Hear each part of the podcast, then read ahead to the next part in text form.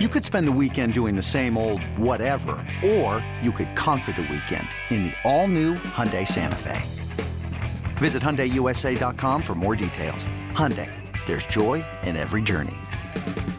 It's blazing hot outside. You get in your car to turn on the AC to get cold air pumping, but it blows hot air out. This issue is commonly caused by low refrigerant due to leaks in the AC system. You want an easy, all-in-one solution that will restore the cold air in no time. AC Pro Recharge Kits. Make restoring cold air easy for even those with zero DIY experience in less than 10 minutes. Save time and money versus going to a shop by picking up an AC Pro Recharge Kit today. Be a pro with AC Pro. This is the Fly the W670 podcast. Crawly, great job with Coomer. It's season two, it's episode 54. Cubs nail down the Nats. Don't forget to download, like, and subscribe to the podcast. So, Crawly, we got some news, we got some notes, we got the hot, we got the not, and we got the Cardinals coming in for not a three game series, but Crawly's favorite, a four game series. Thumbs down for those of you not watching on the 670 Score YouTube channel. Um, some good news, though. The Cubs have agreed to terms with 10 more players from the draft, including their third and fourth round picks.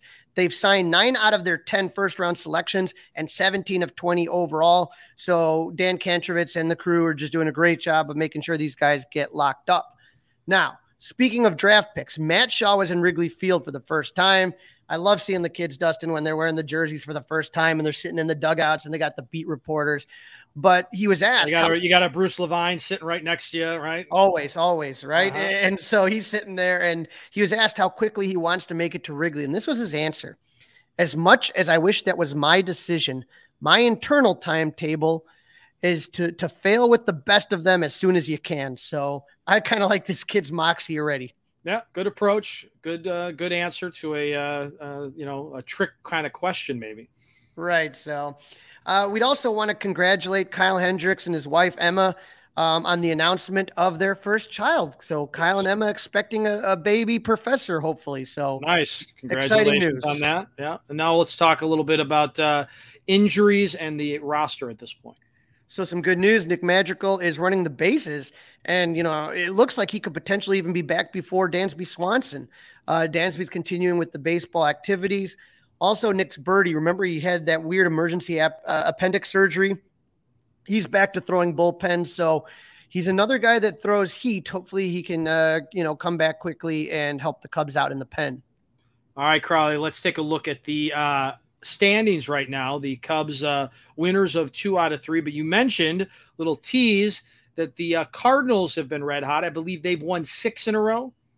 Yep, and uh, uh, what you have to do is you have to. I, I, said they're like a horror villain that no matter how many times you stab them, they will keep popping up.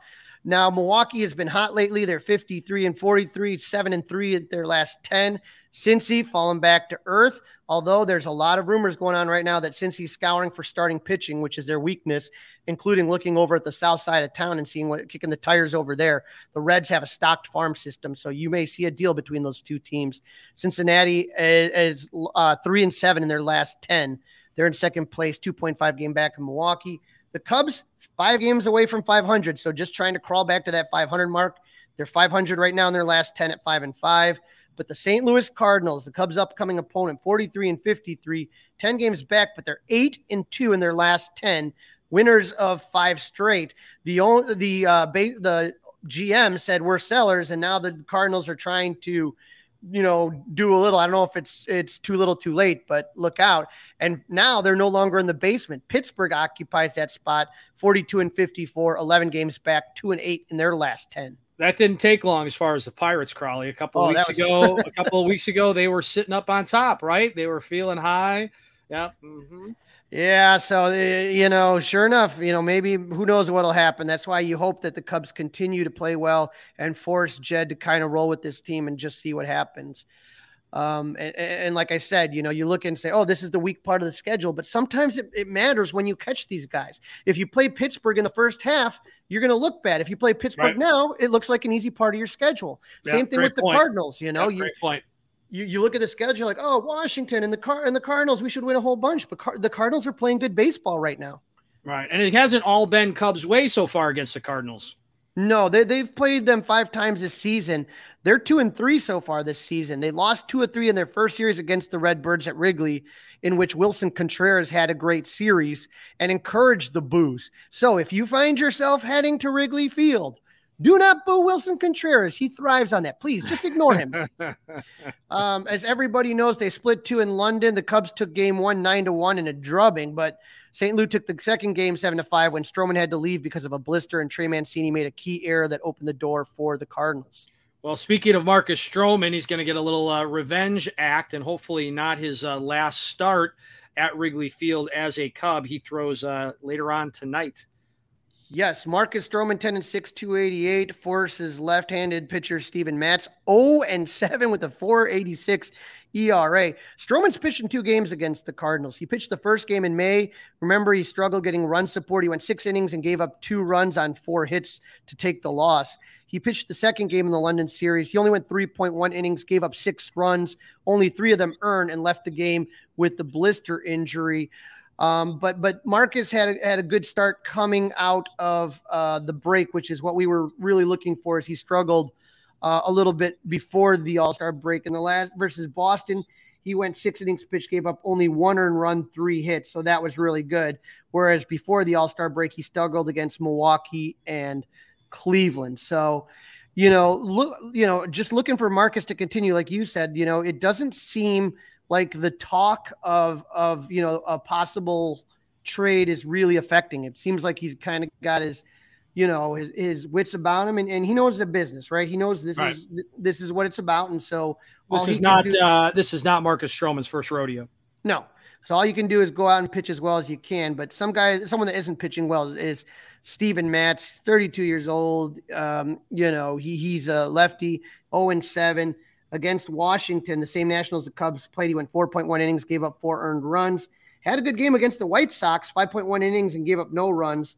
And then in Miami, he only went 2.1 innings and gave up two earned runs. So this is definitely one that, uh, you know, as far as when you look at it on paper, you're saying to yourself, this is one that the Cubs need to win. Yes, need to win it indeed. Let's hope that trend continues for Steven Matz. All right, game two will be on Friday, and it will be a day game, as the rest of the series will be day games. Uh, we got uh, the All Star Justin Steele throwing.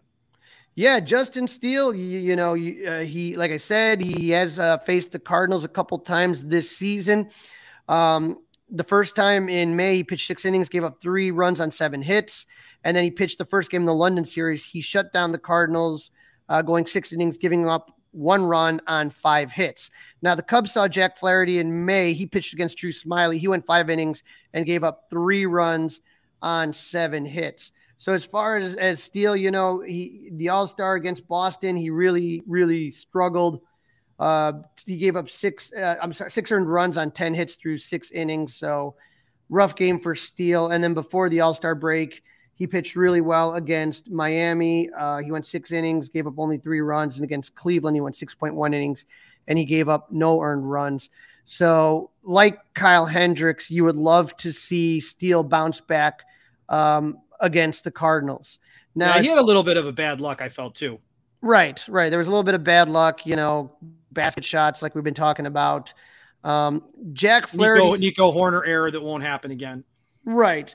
Uh, as far as Jack Flaherty is concerned, you know, right now this season he's doing okay, seven and five with the 4.29 ERA. Uh, last game against Washington, six innings, gave up three earned runs. He did really well versus before the All Star break. He pitched over six. He pitched six innings again, six point two against Miami, and six innings against the Yankees, and he pitched two shutouts. So, uh, you know, let's let's hope that doesn't happen. let's hope. Fingers crossed, as I like to say. Now, what we have are the probables. So, you know, as far as it goes, if, if you're looking at prob- yeah, we got a lot of TBD, is what we got. That's right from the horse's mouth. We know right. who should we know who should be throwing based on based on days off. Um, the the, the game three. Go ahead, Crawly. It's hasn't been announced just right, yet. But, but who should it? But who should it be? Right. So as we're kind of looking at this, this would be Drew Smyly's turn in the rotation versus Miles Mikolas. Smyly has not faced the Cardinals this season. Mikolas pitched one game against the Cubs in May. He only went four point innings, but he gave up four hits on one run ball. We've talked about the disaster Drew Smyly has been lately. The, the last few starts have just been atrocious, and he is somebody that the Cubs desperately need um, to figure things out. Uh, every start has been not a lot. I mean, he went six innings against. Uh, this episode is brought to you by Progressive Insurance. Whether you love true crime or comedy, celebrity interviews or news, you call the shots on what's in your podcast queue. And guess what? Now you can call them on your auto insurance too with the Name Your Price tool from Progressive. It works just the way it sounds. You tell Progressive how much you want to pay for car insurance, and they'll show you coverage options that fit your budget. Get your quote today at progressive.com to join the over 28 million drivers who trust Progressive. Progressive Casualty Insurance Company and Affiliates. Price and coverage match limited by state law. The Nationals this last time, but gave up five runs. But what you've been getting from him lately is less than five innings of work and roughly about three to four runs, uh, really hurting the bullpen. And so he, you know, I'm glad that he was able to get a little length this t- last time out, but now you got to stop with giving up all the earned runs. How about a little Hayden Wesneski action potentially? Potentially, Hayden Wesneski, uh, Ben Brown, Caleb Killian. Those, they're, they're, these are all guys that are knocking on the door. Uh, uh, I don't know about Caleb Killian. That, that, uh, don't do not just do not give up on him. That's all. I'm, I'm not giving up. I'm not giving up on him. I just don't know that I want him in Game Three against the Cardinals with so much on the line. I guess is my point. Yeah, you, you, like I said, these guys they go through changes in, in the minor leagues. They're working on things. We don't know what to expect, so it's hard to extrapolate what he did. Or is Drew had, Smyly, or is Drew Smyly getting traded before Saturday? Don't know. That's why it makes right. it interesting that all yeah, those right. all those mm-hmm. TBDs. Right. But Miles Mikolas always seems to give the Cubs fits. He's not having the greatest season for him as far as he is concerned. Six and five with a 4.14 ERA. Against Miami, he went six innings, gave up three earned runs. But another guy who was really good before the break, where he, you know, with Washington, he went three innings, gave up zero runs, and then against the White Sox, he went seven innings and giving gave up zero runs. So it's really been the Cardinals pitching that has kind of uh, propelled them as far as what's been going on with their recent hot streak. Absolutely right. So uh, we'll see what happens in game number three. The wrap up is Sunday. It's supposed to be JMO but... JMO three again. TBD is what we see. Three and six with the 605 ERA versus Jordan Montgomery. Six and seven with the 314 ERA. Uh, Taillon pitched against the Cardinals in the series in May and only went 2.2 innings, giving up four runs on five hits. It was not good. Jordan Montgomery had the unlucky task of having to face Steele in May. He went five innings and gave up six runs on seven hits. So again, Taillon, decent start against Nationals, 5.2 innings, gave up seven hits, three earned runs. Against the Yankees, he had a phenomenal start, eight innings, one hit, zero earned runs. So hopefully, this is the time where you see uh, Jameson Taillon turn it around and be the pitcher that he's been for most of his career. Let's hope again, fingers crossed, maybe on both hands. All right, Crawly, who's hot? Who's not? Cardinals, Cubs. before we get there, the, the Cardinals are throwing Jordan Montgomery. He is six and seven. He's got a good ERA, 314 ERA. Again, another guy who's been doing really well lately. Six innings against Miami his last start, one uh, one earned run. Against the White Sox, 4.1 innings, one earned run. And against the Yankees, he went 6.2 and he gave up zero earned runs. So the Cubs hitting uh, definitely has their work cut out for them. Yeah, those are good statistics from Jordan Montgomery, who's set to throw against the Cubs at Wrigley on Sunday. All right, now who's hot and who's not? Well, there's no doubt as far as the hot is concerned. You can't get much hotter than Cody Bellinger. The guy is 10 hits for his last 23 with three home run and six RBIs, slashing 435, 480, 870 slug. I mean, wow, unreal. And and and so when you take a look also at Mike Tauchman, he is seven for his last 15 with a home run and eight RBIs, 467, 579, 867. I don't want the Cubs to sell. Let me just say that in the right here, right now. But at the same time, if you are selling, it's good to have a couple guys on the that that are trade chips getting hot at this time. Yeah, they arguably have two or three of the top five uh, potential tradable assets. Do the Cubs? All right, how about the knot?